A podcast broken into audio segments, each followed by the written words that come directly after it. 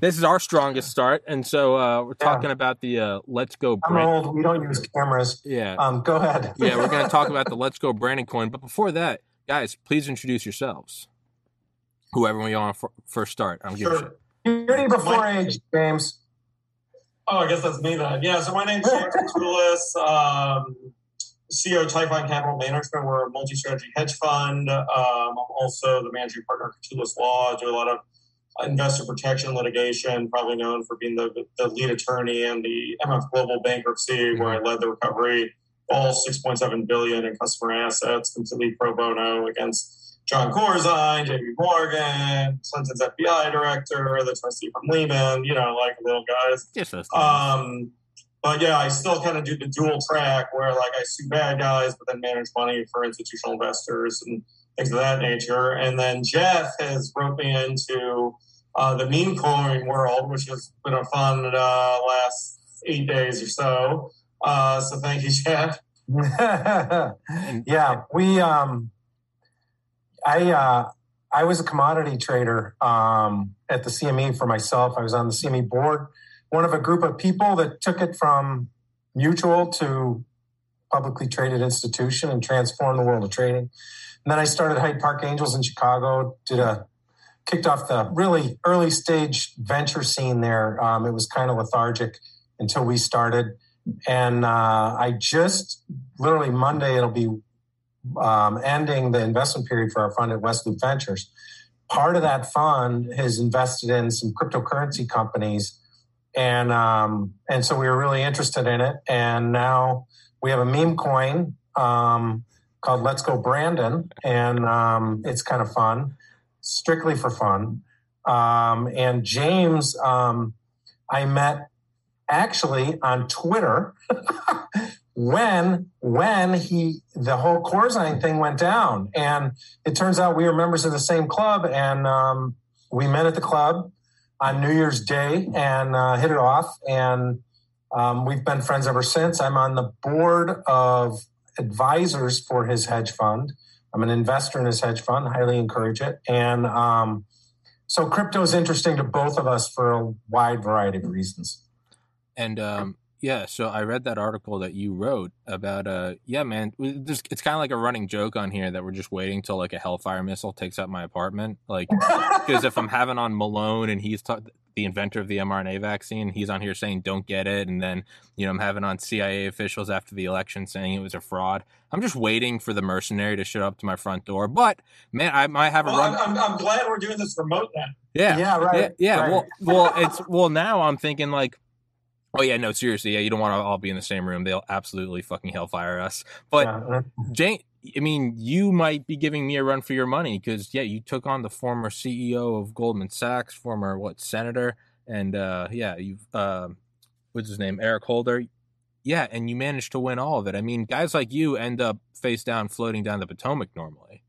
Bro, don't curse me. Don't, Greeks Yeah. call that the fucking evil eye. Like, you can't evil eye me on this podcast. It's No. not cool. No, He didn't pick on Hillary Clinton. Come on. yeah, no, no, you didn't have unless you have Well, I information. did. You know, Cor- Corzine was actually raising money for Hillary, and even in the middle of this, where Corzine was on tape lines stealing 1.6 billion of customer money out of segregated trust accounts, the dude put his name headline "Ready for Hillary" fundraiser in the Hamptons, thirty-two thousand dollars a plate, if I recall. So, That's probably so maybe maybe I shouldn't uh, congratulate you on not dying just yet. Maybe Yeah. maybe that's still in Hey, play. I will say, if they come, they better come hard because I'm hard to kill, bro. Okay. I think I think a larger point here though is is um, something that's probably badly needed in America today, and it's that pe- it's that person to stand up.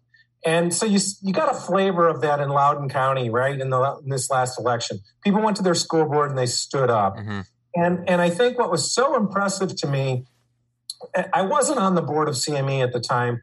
I was trading, you know, um, and and James actually stood up, right? He was a, a, a party of one, and he took on these gigantic forces where normally um, people might shy away from that. And it was really, I mean, like, I mean, I lost a shitload of money because I was long CME stock. CME stock tanked. Um, the CME um, CEO, who was a friend of mine, basically abdicated responsibility in the press, Craig Donohue, and said, you know, this is really isn't our problem. And on a legal stance, he was right, but on a pure business stance, he was wrong. And um, and James stepped up, and you got to give people like James credit. And so he has one. How many coins did I send you? One trillion. Let's go, Brandon coins, James. Go, Brandon! Time, baby! Yeah! It's, Rocket to the moon.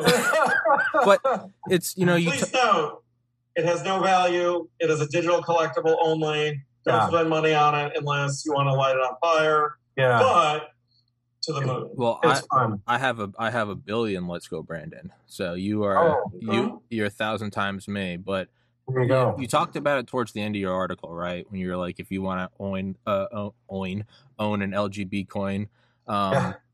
you know, like do something and you know not not nothing like actually do something Right. show some Do value something. and i do think that there's you know it's it's a joke coin but there's some importance in that because you know it's like that quote it costs nothing to be the second patriot right it's only when the first guy the first guy makes the sacrifice it takes nothing to join the winning team right? The bandwagon fan. It takes nothing to get on right? Mhm. it's it's and that's what it is. And what we see is and i'm guilty of it more than anyone is who's coming where's the white knight? Where's superman? You have to realize like it's not coming. It never was coming. I mean whether it's now or whether it's back in the 1770s right? They were not who's going to stand up for us? No it was a bunch of assholes with powdered wigs and muskets and they stood up for themselves. And Right. what i look at now is and i think it is slowly happening and you know it's better late than never where people are starting to stand up people who normally don't get involved right? And some people have their different issues. Some people it was for for me, it really started to kind of wake me up when I was getting censored from YouTube. Granted, private company, but still pretty Still. un-American. Other people was, uh, you know, vaccine mandates for other people, parents. It's going to school boards and being told that a uh, they shouldn't have input onto what their children learn, and b if they come and raise their voice, not even literally raise their voice, but just come and voice their opinions, that they will be categorized as domestic terrorists and harassed by the FBI Right. there are things where people need to start standing up. And you also have to realize that, you know, it's like the comedian Duncan Trussell. He was like, if you want to fix the world, he was like, don't have these messianic, I'm going to solve world hunger. He's like, go spend 50 bucks a month on ramen and bring it to your local homeless shelter. And if you see a piece of trash on the road, try to pick up one piece of trash a day. Maybe mm-hmm. it's a cigarette butt, maybe it's a Oreos wrapper. If you do that, and it says it's it sounds cheesy as shit, but if you do that, that is what propagates out into a better world, or in our case, a better country. So little things like, I mean, I told you all beforehand the story of this podcast, and everybody that mm-hmm. listens to this knows the story. I was in no position to take some to die on a hill and get banned from YouTube. I didn't have mm-hmm. millions of people that I could, you know, Steven Crowder's kind of moving to Rumble, and he can take that massive crowd with him, which is, hey, he, he earned it. I'm not in that position. I was trying to monetize this and move out of my parents' attic. and when I realized I was getting banned for talking to Hodkinson, Malone, McCullough, I realized then and there that that was going to be my stand. And it's something tiny. Does it change the world? No. But if I can, you know, preach what I or practice what I preach, that does, and I know for a fact it's led to other people who listen to this podcast start doing little things in their joining a school board, getting involved in local elections, and now even just having you guys on and you guys giving me the time of your day to come on and shoot the shit about let's go Brandon coins. But like it is once you start doing that, it costs nothing to be the second patriot. Which I think But, what you're saying. but, but, it, but you know, the little things you mentioned, honestly, are just the more of the big things, right? Like MF Global, like I don't know if I could ever do something as big as that again, right? Like 38,000 victims, 6.7 billion in the brokerage case, 44 billion in the, you know, in the, the holding company case. But, uh, you know, here through COVID, I have been an outspoken advocate. You know, early, you know, I closed all our offices globally February 26, 2020, right? So I'm not like a COVID denier. I'm like, stay the fuck at home. Don't go into the office. Like, be you know, be safe. Like, I actually gave a speech in New York that day at the Metropolitan Club. People thought I was crazy, right? No one understood like 14 day incubation period, what we knew at the time, right? By April, enough data was out to know that outside transmission, you know, is about 0.74% of all COVID cases, right? So then to die from COVID, it's like 0.74% times Times. like 0.05%. It's almost infinitesimally small, right? So in 2020, I was actually holding new to Miami outdoor finance happy hours, right? Because I'm like, so many people moved here to leave the desolate post apocalyptic wastelands that all the blue cities have come with incredibly high taxes, incredibly high crime, right? This defund the police nonsense. Like, give me a break, right? So people moving here right and left, like, be warm, don't pay state and city income taxes, and don't get like shot walking out your front door, like in New York, Chicago, Seattle, like, you know, to LA, San Fran. I mean, it's disgusting what's happened to one one straight cities. Mm-hmm. You know, but I'm like, it's really important to make people stick here. You got to build a community. People got to make friends. They got to have business ties, right? So, you know, to me, getting people outside, getting them out of their apartments, getting them like social, making friends and shit, just as important. You know, like little things like that matter. Like I play hockey twice a week here in Miami Beach, and we got this like crazy new city manager who was under investigation for uh, you know her or her office taking bribes to improve uh, you know approve illegal short-term rentals here south of Fifth. Um, you know, it's a very residential neighborhood here in Miami Beach. She tried to put a mask mandate in place like two months ago for guys playing hockey. Okay, give me a break. So I did not leave the rink until I organized a walkout. I got everybody to leave, and I just called county commissioners and tweeted the governor and tweeted the mayor of Miami Beach, tweeted the county mayor until the mask mandate was rescinded. It rescinded in 30 minutes. Okay, and so you know you look at like all these politicians worldwide. I call it nightclub bouncer syndrome okay, that yeah. they get a little bit of power, they get all the fear mongering here with COVID, okay, and they want to use that to get as much power as they can get. They get off. Like people say, oh my God, that's so hypocritical. These politicians get off on being hypocritical. Yeah. You know, AOC gets off on saying tax the rich while hanging out with them as a champagne socialist. Yes. Okay. And it's disgusting. And you know what? All these people are cowardly, and that's why they get off on having power over other people. So when you you stand up and you you know you do it in a nonviolent but aggressive manner, they will back down because they are cowards. Yeah. And it's one of the things I just love about the Let's Go Brandon movement and like the symbol that that has become, because it's a way to encapsulate all of that in one phrase and you're not swearing, you know, you're not yeah. like overtly doing anything. Mm-hmm. But let's go, Brandon, at the same time says, fuck Joe Biden, the incompetent president. Um, and it says, you know, screw the media who's out there covering for him and trying to, to have thousands of people in the background who are actually saying fuck Joe Biden and say, oh no, he means let's go Brandon. Okay. And so that's why the phrase is so powerful. I think that's why the, the response, the coin has been so powerful because people like to have an easy way to show that they're not fooled, that they know what's going on in this country. They see what's going on in the rest of the world. They see what's going on in Australia, which gave up its guns in a gun buyback and then has yeah. unmitigated fasc- fascism with the excuse of a disease that kills like 0.05% of people, maybe. You know, if you look at the serology tests that come, come out, it's like the average person in the world has been exposed to COVID like 2.1 times. Okay, I killed COVID in two days with zero symptoms, had a natural super immunity to COVID. Okay, I'm going to let people control me, take, you know, treat me like a second class citizen because I'm not going to bow down to government control. You know, I, I, went to Greece for a month this summer. Greece accepts a negative COVID test within 72 hours, a positive antibody test within six months, or a vaccine. Guess what? That policy actually follows the science. If you're compared, if you're concerned about people's health, okay, that is the proper way to you know contain COVID, which is something that it was clear as, as of April 2020 is going to be intact, right? Like the genie's out of the bottle, lockdowns did not work. Okay, Miami's got the or Florida's got the lowest COVID cases in the whole U.S. and we've been open for like 17 months. Most okay. But you know, so if you look at something like a vax mandate, it's not about health. It was about health. They would expect, accept antibody tests because naturally acquired antibodies, not to mention someone like me who's got a natural super immunity to COVID, but just natural acquired antibodies are like three times more effective than the vaccine. Yeah. Okay, so anyone who won't recognize the antibody test does not care about you. They care about their own power. And to that, all I gotta say is let's go, Brandon. Yeah, I think I think I think I would echo that. Um, I might disagree a little bit it, that it's easy to be the second patriot. I kind of, if I look at your podcast and, and kind of how you did it, very similar to a startup. right? You get a, a small, a first few customers, boom, boom, boom, and you start growing and growing and growing. Um, with startups, you know, it's very difficult to be the founder of the startup. It, it was very difficult to be James um, to stand up. It was very difficult to be you to start this podcast by yourself and just kind of go out and talk to the ether and hope somebody listened, right? Yeah.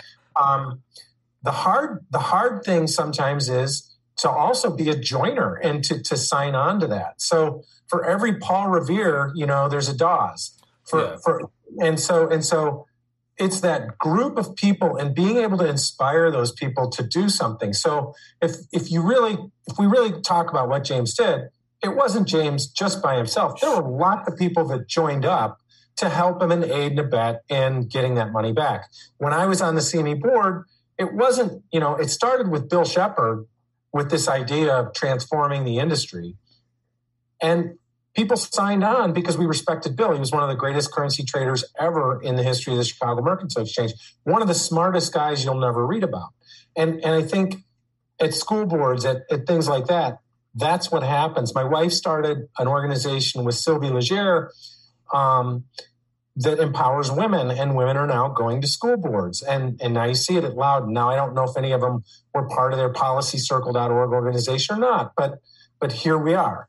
And so I think you can make a difference. And so that's one of the things I want to do with this coin is give it to people to make a difference. And oh, by the way, I have to buy ether gas and pay to distribute it. Yeah. So I mean, it's not like I can just send it out for yeah. free. Yeah. So with, with with the with the Patriot quote, I think it's more um, symbolic. You know, the first Patriot isn't necessarily George Washington. It's yes. it's it's the colonists. The right. you would say that you're right. The first page you could say it's it's World War II. The second Patriots are the guys that afterwards sure. were like, hell yeah, greatest nation. And it's like, where the fuck yeah. are you? Right? right? That's right. it's obviously it's never right. I mean, as I told you guys before, my investor like that is it didn't cost him nothing, and it still is not guaranteed to work.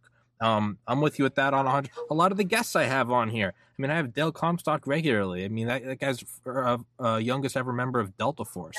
I've had on mm-hmm. Charlie Duke, the guy who walked on the moon. He's come on here three times. I'm not giving him anything. He's not getting any exposure from Tommy's. The exposure he got was when a billion people watched him walk on the fucking moon, not coming on my podcast. It's yeah. um. So even now, what you guys are doing, like, it's not costing nothing that you're the y'all giving me the time. I'm not Joe Rogan. I'm not giving you 10 million followers. You're coming on my podcast, which has probably been fingered by the national security state as a form of white supremacy or something. Fuck if We're I know. $10 million? What? We're not getting any money for this, James? Yeah, so I was going to tell you guys that no, after. No, I'm just kidding. Fuck this kid out of here, bitches. Yeah, right. It's, but no, you're right. Is it is that movement, and it is, and back to what James said earlier there is something very uh there is a silver lining to a lot of this. And what you realize I, I, would just say like I, I, was on the board of the world war ii museum in new orleans. It's a place nice. everybody um, and i got to meet lots of really cool people. Like i mean amazing people. Um, and i did a tour of normandy once with this french guy. And we went to the, the museum at Caen. We were out, and he said it's a misnomer to say that everybody in France was a part of the resistance. He said there were as many collaborators. And um, there were more collaborators than there were resistance.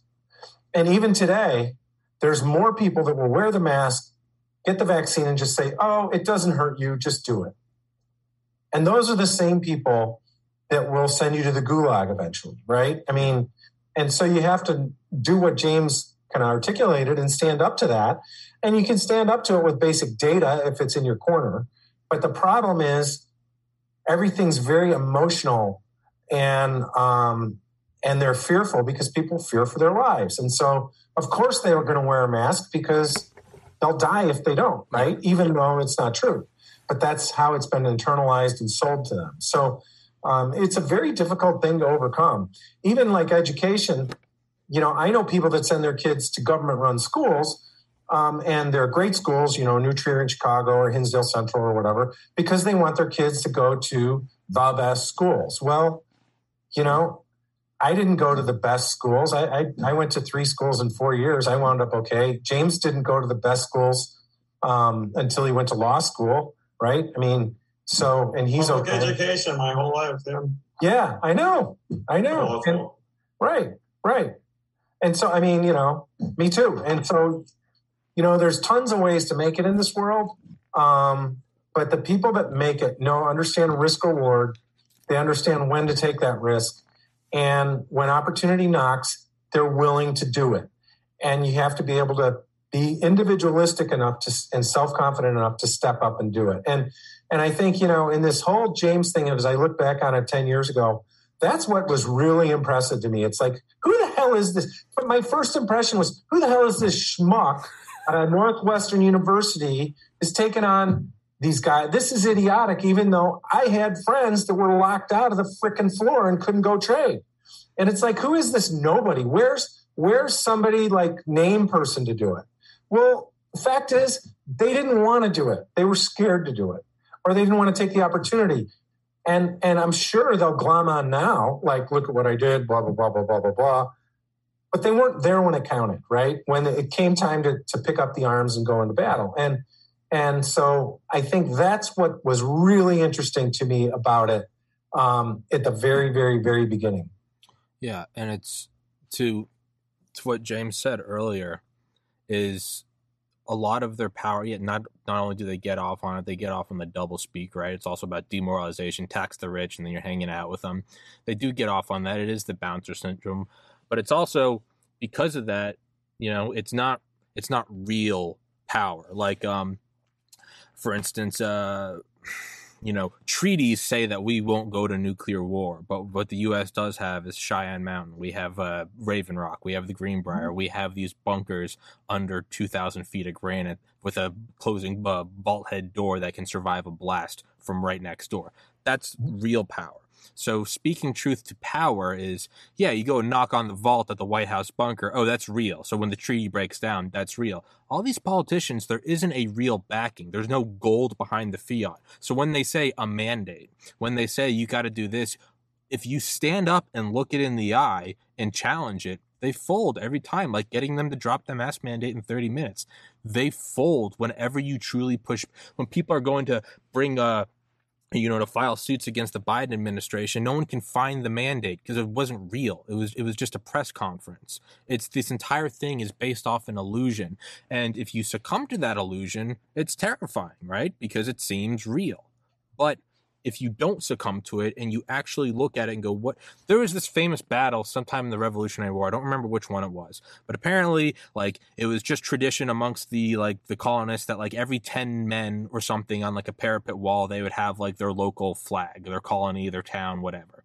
And so when approaching a base, they would all be hiding behind the walls on the parapets and they'd all have their flags. You could actually start to gauge, you know, it's kind of stupid on our part, but you could start to gauge how many guys there were. All right, there's 15 flags. We know it's every 10 guys, got 150 men. Well, once we figured out that the British were using that, we started to realize when we were fucked, we were like, hold on. Everybody just hide behind the wall. They just line up flags. They just line up 50 flags and they'd be like, shit, they're running 500 strong. Inside, there was like three scared shitless guys, like, I hope they don't call our bluff. But it worked. Now you have to realize that that is what a lot of the politicians are doing is they're putting up their flags and they're saying, we are a monolith. You can't challenge this. And then you just go, nah, fuck it, I'll quit. I don't care. Find a new pilot. And then Southwest has to just reverse their mandates and go, sorry, uh, JK, we weren't doing this. That's what you have to do when you are when you're during a pandemic and you can only contact each other through screens and you can very easily manipulate things through just a cartel of five big tech companies. They can say, you know, 99% of Americans think that uh, patriotism's fake versus once things start to open up again and you see every football stadium across America chanting, let's go brand until the rafters are shaking. You go, are we really the minority here or not? And that's one thing that the powers that be throughout all of human history always want you to know. If they can't quash the revolution 100%, they want you to at least think that it's just you. It's just you, Tommy. There's no one else that doing it with you. They never want you to know that you are, in fact, in numbers, but they know you're in numbers. It's like that quote um, if the situation was hopeless, their propaganda wouldn't be necessary. Mhm. And that's, I think, what we're seeing right now. I think, Tommy, that, that the one point of disagreement I might have is if Sure. you're a small businessman, the government can bring the full force of government Oh, down on you, and, and, and you have no escape and you lose your business and, and you might lose your everything. And, and um, unfortunately, you know, it's, it's hard to, to fight back against that. Even if you're the small businessman that says, "Hey, I don't, I don't want to, I don't agree with any of this. It's not based in science. Blah. I'm going to fight it." It's hard to get your fellow small business people to go along with you. Now, if they did, you could fight it, right? I mean, because civil disobedience is a real thing. Um, but it's it's hard. It's very difficult to get going. It's a lot easier to do in a virtual thing, Yeah. um, or if you really do have the power. I mean, the pilots do have the power to fly the planes, and they can do whatever the hell they want. Um, that's the one maybe bit of disagreement when you're in a geographic thing. It's hard. You just can't pick up and move. Yeah. Yeah. But, but so here's the thing, right? I mean, like this is why I went to law school. Okay, so you talk about this Right. Let's Go Brandon coin, and you know, like you gave me some publicly, and then I kind of like leaned into it because I love the movement. You know, I love the coin, but you know, also as an investment manager who you know has done a lot of crypto law, you know, I'm really bothered by the way the SEC has handled crypto regulation. You know, so basically, projects, legitimate projects that have gone to the SEC and asked for exemption or asked, like, give me a roadmap. How do I do this in a compliant way? They're told by the SEC, you can't, you've got to shut down. Okay. But, you know, you've got people who, you know, have raised billions of dollars in like outright frauds and they, you know, the SEC fines them $23 million, right? And billions of dollars raised. So it's like, you know, the, the precedents that they have set is like break the law and you're getting a slap on the wrist and we're going to reward the lawbreakers, right? So I think a big part of this meme coin movement reminds me of crowdfunding like 10 years ago. You know, when they had these platforms where people could essentially give money to startups, and the SEC said, well, we, sure, you could give them money, but if you give them equity, it's a violation of the securities laws because they're soliciting, you know, non accredited investors. But if you give them a free t shirt, that's okay right? So to me, the meme coin legally is the same thing. Okay, it has no value, right? It's like a beanie baby. It's like some you know collectible that there was a big bubble on, and you know in the '90s, and you know you got a bubble here, a bubble here, and you know you ask George Soros, what do you do when you see a bubble? He says you buy it. Okay, because bubbles persist a lot longer than people think. So even if there's no fundamentals, we have millions of people, you know, buying worthless meme coins and having fun over it, and you've got trillions of dollars awash in liquidity, it actually becomes a rational, um, you know, behavior. But you know, people have uh, some serious people have called me and they're freaked out, right? Because they're like, "Why did you take these coins publicly?" Right? Like, how are you putting your name on this? You know, and like, I'm not afraid, right? And the crazy thing is, you know, the chairman of the SEC is a guy named Gary Gensler and he just so happened to have been the chairman of the CFTC during MF Global, and he just so happened to work at Goldman Sachs with John Corzine, who's the one who stole the 1.6 billion that resulted in the 6.7 billion in uh, customer funds being frozen. So people are like, aren't you worried that Gensler's going to come after you? And I'm like, look, it's a non-zero risk, okay, but I'm not going to not do something that, in my professional legal opinion, is completely legal as long as it's properly disclaimed because I'm afraid of corruption. Okay. And when you do that and when you stop doing legal, you know, behavior because of that, like they win. Yes. Okay. So to me, it's a very let's go Brandon thing to do to accept those coins that Jeff so graciously uh, you know, gave me. And that, by the way, my Halloween costume dressed as the president of China with a Joe Yeah. Biden blow up doll Yeah. is what inspired the developer to actually make the coin in the first place. So, you know, I like it for two factors. But you know what? If Gensler wants to come at me and come after this coin because of the political message, or come at me because I stood up to his crony, John Corzine, when the administration gave him a de facto pardon and did not charge him, despite having him on tape lines, beside, be, be, besides having him unequivocally guilty of perjuring himself before Congress, come at me, bro. I'll Yeah. tell you, Gensler, right now, if you come at me, you better knock me out because I've never lost in court. My friends call me the DJ of law. And you know what? That's another nickname that I'm going to lead into. Like, if I lose one day, we'll change the nickname. But until then, Gensler, I'm telling you now, this coin is legal. It is not a security. Okay. It is a digital collectible. And if you want to mess with me, you want to mess with Let's Go Brandon coin, let's go. And I guarantee you there will be a lot of second pair No Patriots behind me. If you want to mess with me, Gensler, Yeah. bring it. And Gary Gensler, um, I think, as head of the CFTC, objectively didn't do a great job um, from an industry perspective. I think Craig Pirrong, economist out of the University of Houston, he blogs at the Streetwise Professor. If you just read what he wrote about Gensler, um, it, it's enough to make you vomit. Um, cryptocurrency regulation at the SEC is, has been arduous at best. Um, James and I did a panel with um, a couple of other people for the Federalist Society on crypto regulation. And I think Professor McGinnis out of um, Northwestern said it best when he said, first of all, lawyers do need to take an active role at looking at crypto and writing crypto regulation. But will the state, will the state write regulations in such a way that it can create a competitive market for its own fiat currency? And, you know, I think it's not the way he asked it was not rhetorical. I think if you look at it rhetorically, they, they won't. Um, and so far they haven't. And I think part of the reason is they don't want the competition. So, you know, in business, it's ignore ignore the little upstart, uh, then try to compete with them, then try to regulate them out of business, and then sue the bastards. Um, now we're we're getting to the regulate them out of business portion of crypto in a lot of different places. So it'll be very, very interesting to watch. The problem I have is the people overseeing the SEC and the people inside the SEC in general, this is a generalization, don't understand the first thing about it. Um, they just don't understand it. And, and it's not that it's that difficult to understand if you take the time to understand it. It's not some hieroglyphic thing on a wall.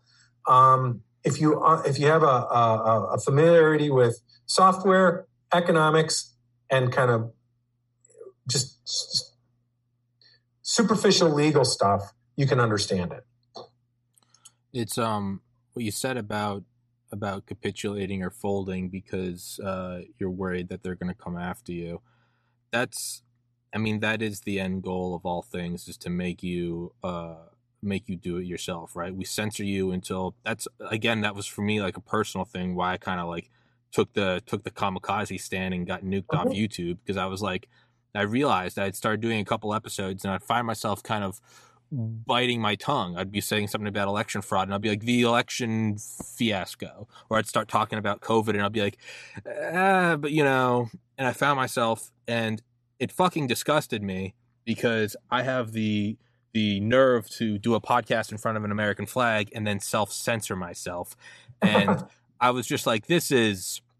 And you talk about Normandy. My grandfather's brother was 18 years old when he was on Omaha Beach and he survived but he was fucking there scalping Nazis. Like this shit's yeah. real. You know, the guys I've interviewed, Mike Durant, the Black Hawk Down pilot. You listen to his book and you talk to me 13 days in captivity and having Aidid's henchmen beat the shit out of him with a broken back, and he thought he mm-hmm. was gonna die. You know, in the movie Black Hawk Down, everyone sees when he's down and the the crowd comes and get him and they hit him with the butt of a gun. Well, in his yeah. book, he tells the truth and he says it wasn't that; it was the severed limbs of one of the Delta Force operators that he was hit with. He was hit with a ripped off arm.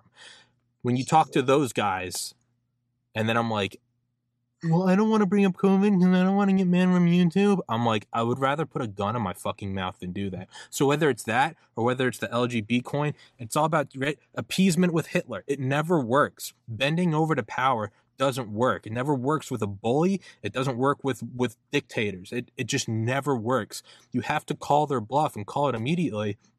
And oftentimes it's just an illusion. It's a shadow. And again, it's very easy for me to say that, uh, Jeff, as you brought up earlier, you're a small business owner and you got to, you know, you got a wife and two kids. It's very easy for me to sit here and get riled up on a podcast because I'm my own boss and I get to wear slippers to work, right? Right. I, am not providing for two little kids and I've got a mom and pop store that I just, you know, I only finished paying off last year. I understand that it's very easy for me to get riled up. But for people like us who do have the luxury of being able to speak out. It's all the more reason why we have to because there's a lot of people who can't, right? The the pilots going against the vaccine mandates, that's a feel good story. There's a lot of guys out there that are like, dude, you know, this vaccine I might have an adverse react reaction, but a lot of these guys are like I would do anything for my kids, including playing Russian roulette with this vaccine. And that's uh-huh. you know, that's some bullshit that they're put in that situation. So I think it I do think we have a responsibility to do what other people maybe it's not in their best interest to because they're gambling with their children's futures, right? Well, Thomas Paine was part of the revolution too, right? Yeah. The pen is mightier than the sword. Yeah. So I think that still holds. Yeah, yeah. It's um, I don't know, man. It's it's. I'm I'm really I'm really not sure. I, I would like to think that there is slowly uh the tide is slowly turning, and it's important to know that you know you're never going to openly see the tide turning because the media will never you know the tel- the revolution will not be televised the the Nazi state-run media was never they weren't saying in the final days of April like, "Hey, the Soviets are the Soviets are closing in and they're all in the Fuhrer bunker taking, you know, taking opium and getting ready to blow their brains out." No, they up until the last day they were issuing the Nero decree saying, "Fight Mhm. to the end, burn it all." And then it Mhm. collapsed. The Soviet Union, in, in hindsight, we can see through declassification that it was slowly imploding over the decades. But like a tsunami, you only see it break in the last 1% of its life Mhm. it wasn't until it all fall, fell apart that we went, oh, h- how'd that happen? Mhm. It's the same thing. So you have to look. We're never going to see the news going, wow, more and more people are disgruntled with vaccine mandates, with the fuckery uh, in the elections, with a supply chain crisis or uh, supply chain getting locked up, or calling parents domestic terrorists, or big tech censorship and collusion. You're never going to see that until it just breaks. So the importance is, you have to keep needling away at it because it's only till the last second that it's actually going to give way. And I do think because I'm kind of involved with it every day, mm. I do see the tide turning. Uh, like having sensors like deep in the ocean so they can detect when there's a tsunami. You don't have to wait till it's on the horizon. You can go, there was just a, you know, a six point whatever magnitude in the middle of the ocean. Someone that's kind of always uploading and always talking to guests. I have noticed that there is a subtle change, and it's the you know the biggest ones we're seeing are the the proliferation of the "Let's Go Brandon" chants. But I think something's happened. Who knows? Maybe I'm just being wildly optimistic. Who knows? I think, you know, it's like F. Scott Fitzgerald said about, you know, going broke. It, it, it happens suddenly, right? And I think that's the same thing with this. Um, I don't know, you know, um, I'm out here in Las Vegas in the desert and every, we've got, we're one of five states that have a mask mandate. I do not wear a mask anywhere I go. Nobody says anything. I walked to a casino the other day. Nobody said a word about it. Um, so I think they know it's all a joke. They're just going along with the program. Um, Well, I, I just did a two and a half week road trip, and I was in like New Jersey, like Chicago, like some blue places. I refuse to put on a mask. Okay, I'm like, I got super immunity. Masks don't do anything. Fauci's on video saying that masks don't do anything. It's also unequivocally confirmed in writing that he funded gain of function research. Like, why on earth are we listening to this guy? right. Okay, like why would I for one second infringe my, my rights to you know, and a guy who has lied through his teeth before Congress should be in jail. You should be. John, Johns Hopkins University also did like Bayesian studies, peer-reviewed medical studies that showed masks don't don't really work for this sort of thing. Um, the other way to look at it is is way I, I you know I was a trader forever.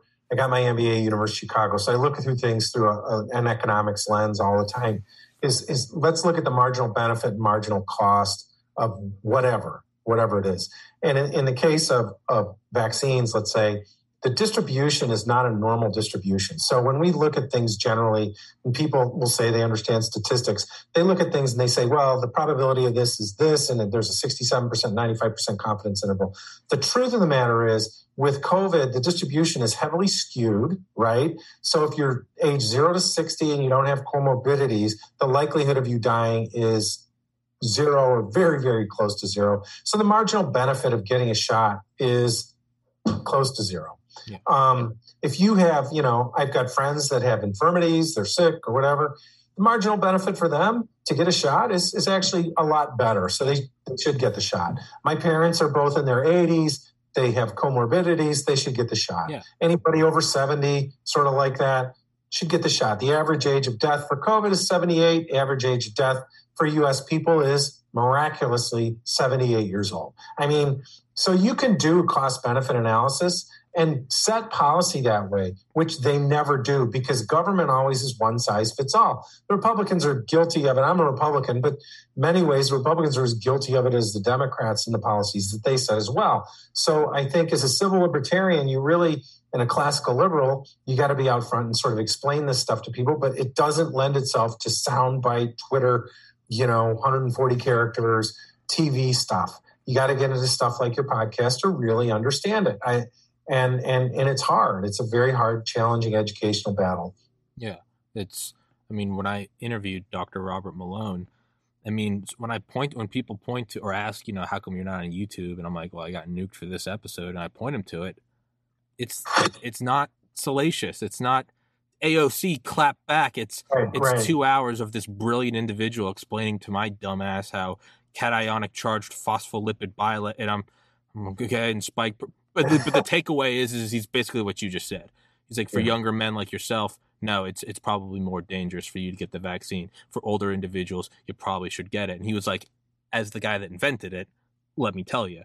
And that's yeah. that's exactly what he says. He's like, no, this this is what I always point to. No, this isn't some fucking Illuminati depopulation plan. We've had the ability to do that with thermonuclear warheads for 70 years. Like, we, we know how to do that. I've, I've interviewed Ken Alibek, the former uh, head of the Soviet bioweapon program. Man, we were mixing smallpox with tularemia and black plague and putting them on top of cruise missiles, and they were going to launch them over New York.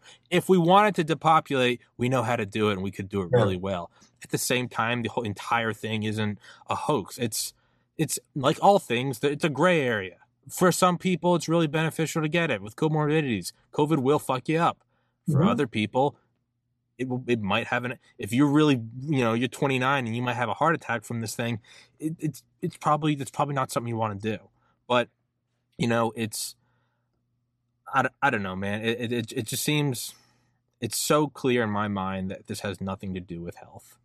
It, it, this is no, about it's social credit. I mean, it's obvious. Yes. anyone have a brain. No, it's, politicized. It's a social credit yeah. system. And, but you know what? I mean, they're folding. I mean, like when you got CNN talking about Biden having a 38% approval rating. Yeah. Okay. Like people are sick of this shit.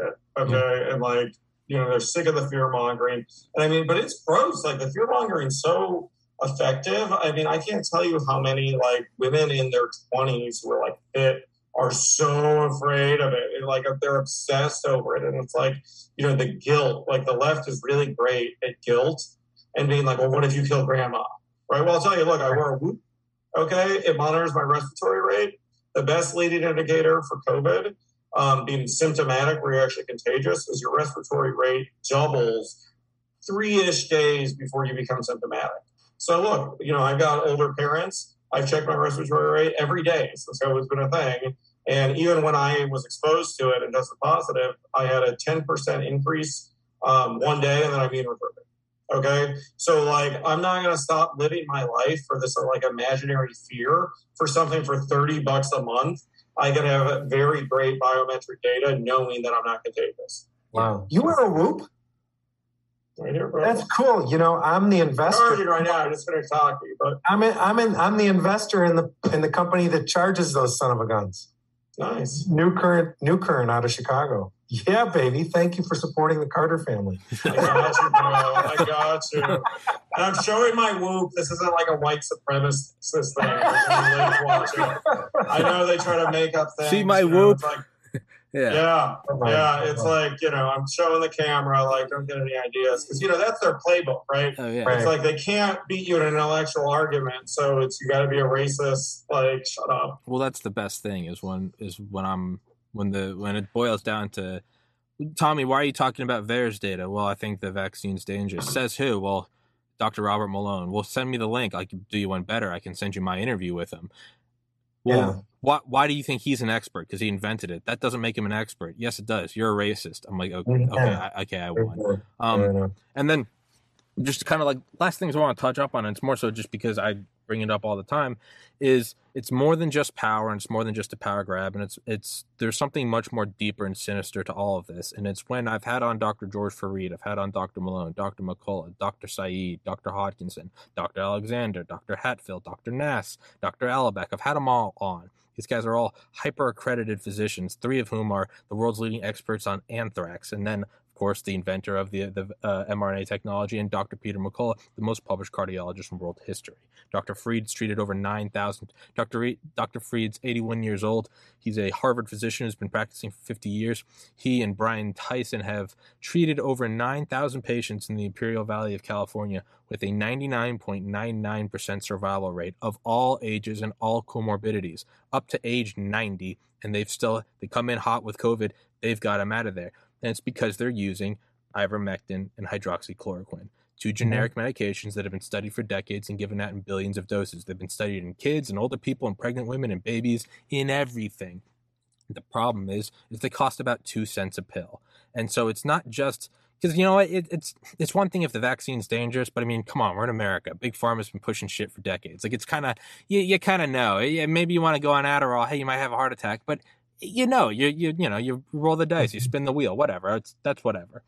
But when they are actively suppressing alternative treatments that, in Dr. Fareed's mind, could have reduced. Dr. McCullough says 85%. Dr. Fareed says 99% of the 700,000 deaths in the United States could have been completely sidestepped and when they know they that, could have got an emergency FDA approval for they the, cannot the, have an. And EU, I won't even call them vaccines. They're not. They're, they're genetic therapies. Okay. It, yeah. Well, right. The point is, it's is, a it's a therapeutic. It's not a vaccine, and they you know lawyer in me sure they had to actually change the definition, definition of the Webster's. vaccine to get that approved. Like, give me a like. Well, and, and, and, people still, they, they, the, the psyop, the fear mongers work so hard. They're, they want to take an experimental uh, therapeutic. And, you know, and, and again, it's a place to stand. I'm like, you know, look, I'm Greek. Greece had a pro health policy. Guess what? I went there for a month and spent a lot of money in Greece.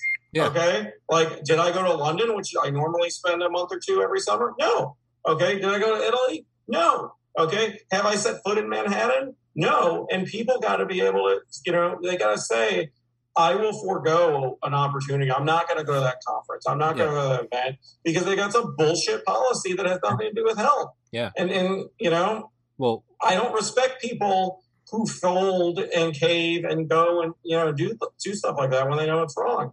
Yeah. It's, well, what you said is the use of these other medications, ivermectin, hydroxychloroquine, if these were shown to be uh, effective, which they are, there would be no EUA, meaning that these vaccines couldn't mm-hmm. work. And. Moderna and Pfizer have both doubled in market cap, and I you can check me on this. I believe have posted three or four straight record-breaking profit quarters, record uh-huh. record-breaking quarters of profit. That's what it is. So you gotta ask, you gotta ask, how much stock did Miss Insider Trading Nancy Pelosi have? Yeah. Okay. And, and get options, James. I just options. Options. Just, yeah, sorry, sorry. she likes leverage. Okay. She's the mean queen. Yeah. She needs her leverage. My yeah. bad, dude. Well, I mean, but I, I think it was yesterday or two days ago. I think it was MSNBC. You know, every day they go on, and I love just going on and making sure the videos get ratioed. Always give them a thumbs down, but they're always doing you know boosters this, boosters that. They yeah. did one the other day where they actually legitimately looked somber and they said Moderna Outlook and they had the stock chart up there. They're like, after this, we'll get back to how we're going to be giving shots to five to 11 year olds. But now, Moderna stock outlook looking grim. And it's like, it's almost comically evil. Like, here really they are. Is. I mean, giving this shit to kids is evil. And okay? then, I and mean, then like, talking look, about the stock price. Here, two or three of us here are young and healthy. Sorry, Jeff. But like, dude, if we took that, we're at very elevated risk of heart inflammation. Okay, kids, yeah. it's even worse. Yeah. Okay, the UK was at least honest, okay, when they were trying to get younger people in their 20s. And they actually said you have a higher risk of side effects from the jab, as they call it, than from COVID. They were, I'll give them credit. They were honest and they're like, do it for grandma, okay, which, you know, whatever. But at least they disclosed that. But here, Kids, it's an infinitesimal risk to kids. Infinitesimal. Okay, it's not even statistically significant. But the risk of heart inflammation and like blood clots and stuff, those are statistically significant risks. And it is pure, unadulterated evil to be pushing that on kids to boost big pharma profit. Plus, um, did you see what they did at West Point to that woman? I blogged about that today. Um, she wound up leaving the academy, but they segregated her and put her through Mao like struggle sessions, a whole platoon of them that wouldn't get the vax. And she had had COVID and had immunities. And she's like, look, at if I didn't have COVID, I'd probably get the vax, but I had it. And so I'm, I'm immune. Same as my wife had it. I got vaxxed. Uh, at the time, I was diagnosed with a terminal illness, and my doctor said you should get it. I came to find out that it was a misdiagnosis of terminal illness. So, Jesus. unfortunately, Welcome back to the world, Jeff. I'm gonna, I'm Happy gonna live. but and I am. I'm you know I'm 59 years old, so I'm older. I'm healthy, but I think probably along the line I got COVID or was exposed to it because I went to a party with four people. Three people came down with COVID, and I didn't. So I probably have the immunity. Yeah. But Well, listen, you know, who thir- knows? about 30% of people have natural total immunity to this. I was in that camp. Right? Are you? Let me tell you, you I've been to hundreds of dance parties, Yeah. nightclubs, like all over, you know. Greece, Bahamas. Sure. I mean, I live at Miami Beach. I mean, I live Yeah. in South Beach, right? Right. I mean, and I have not been afraid of this. I've, I've basically taken zero precautions since April 2020, other than monitor my respiratory rate in all these parties, and I haven't had as much as a cough.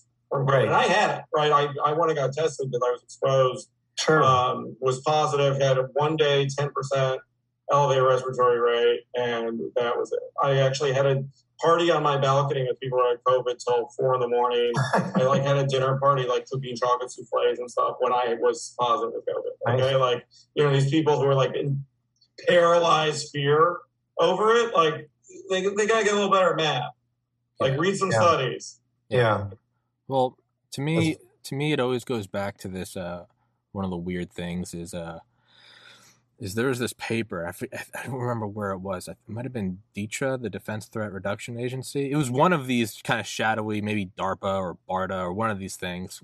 But there was a paper, and it was like in a, it was like a declassified, basically opinion piece, and it said, uh, it said, uh, biological. What was it? It was like biological editing or adjustments if if you know they believed is moral or ethical which is skewed anyone that thinks that you know for the greater good is often doing it poorly should be done covertly. And the argument of the abstract was is if we think that you know we need to change the world through editing individuals biology to make them i mean it was coded for saying you know uh, you know white males but it was saying uh, violent and aggressive people who you know they value things like you know private property we should do that editing and we have a moral obligation to do it covertly.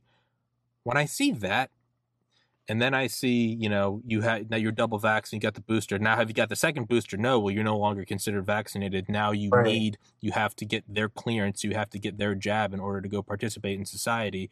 Now it becomes you have to take whatever is in the jab. And eventually they're gonna sneak something in through the back door. I don't mm-hmm. know what that thing is, but you know, when all the leading billionaires are uh, depopulationists or eugenicists, I, man, if that doesn't make the hair raise on the back of your neck, I, I, I don't know what does. But it's at the very least, even if it's not some sexy James Bond, you know, evil villain thing, at the very least, it, it, it's worse that it's just for money. Like they're just doing it for money. Like we know they've done, we've seen it in our lifetimes before. Power. Yeah, it's I don't fucking know, man. But Yeah, I wonder what the kickbacks are on this in terms of like lobbying and donations. We'll know in, It's like, gotta- 30 It's gotta be. It's gotta be beyond the pale. it, I mean, Yeah. we'll we'll know in thirty or forty years. But I mean, that's I'm I'm I'm so confident in like where I stand on this that that's why I'm doing everything I'm doing now and saying because I I I know where I want to be on the side of history. To be fair, to be fair, and I'm a Republican. The Republicans politicized this in the beginning too. Oh no, Um, they're all they're all they're all pieces of shit. Everybody did. They're They all were all they of all shit. they all did, and that's one of the reasons it's so screwed up. Um, to James's point, I think the vaccine is not a vaccine; it's a therapeutic. I, I, you know, I play golf with these older guys at my club. They're all in their seventies. They're all vaccinated, just about. And we were having a discussion about boosters and stuff like that. And I, I said, pointed out, I said, you know, even though you get the vax, you can still get COVID. So it's not really a vaccine. And this guy kind of said, yeah, that's correct, but symptoms are allowed. admit it that it's a therapeutic. Because if you are older, if you're obese, if you're diabetic, right? Like I would probably take it. If I Yes. was older, obese, or diabetic, Sure. right? Where you're where Sure. you have the high risk from the comorbidities. Yep. But to put it on everybody, and the thing is, you look at all these places that have opened up. Like Sweden was the, the leader in herd immunity. Virtually zero cases. Zero. It's like Right. one death a week. Right. You know, Norway, Finland, Denmark have all opened up. Miami, we're open.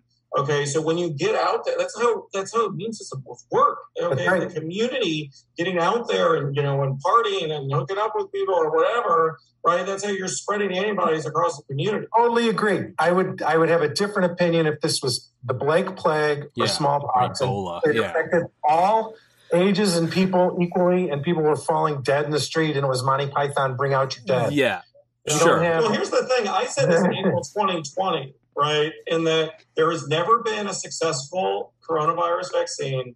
There is no vaccine for the common cold. There's Right. no vaccine for SARS. right. There's no right. vaccine for MERS. Yes. And there's never, Moderna developed this mRNA technology like 10 years ago. They've never had a successful vaccine. They've never brought it to market. Yeah, Right. But so they combine two concepts that don't work, but then mandate it on everybody with no long term That's right. tests and ban other therapeutics. Hey, these are the Okay. same. These are the And- same retards that think they're the ones who are going to get communism right. So are you That's right. surprised? And- Right, right, That's right. Exactly right. But yeah, and- they're going to wind up as Sweden and not Cuba. right. And Okay. like yeah, okay. KAOC. Yeah. I mean, and I think I think, you know, I, I don't want to be a conspiracy theory at all about any of this stuff. oh, I but know. I am a data dog, and you look at data, and it just isn't there. Yeah. you know, it just it's just not there. And so, if you're at all objective, if you're at all objective, and and take all the politics out of it, take all the gain of function research bullshit, and how Fauci's actually a criminal, but take that all out of it, and just look at the data. If you can get unadulterated data, which is very hard to do because they keep switching it all the time. Yeah, Um, the yeah, there you go. There you go. yeah, I mean, you know, it, it's it's a serious thing enough that it kills more than the flu in an average year. Yeah. But it's killing old people, and we can protect old people and let the rest of us get on with our lives. And if you're vulnerable, and you Guess feel what? Come to Miami.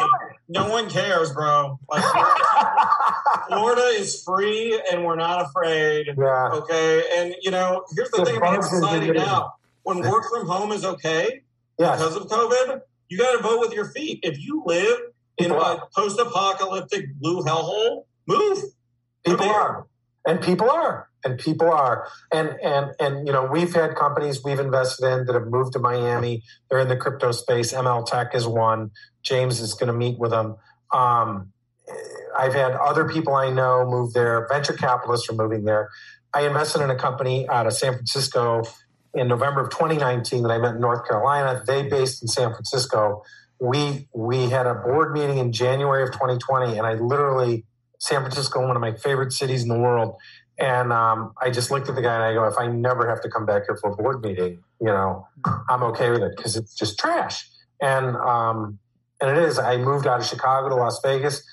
I was lifelong Chicagoan, and the reason we did was safety, and that's why my friends are moving out of Chicago. It's not just the taxes; Yeah. it's they can't govern It's the death. It's lawless.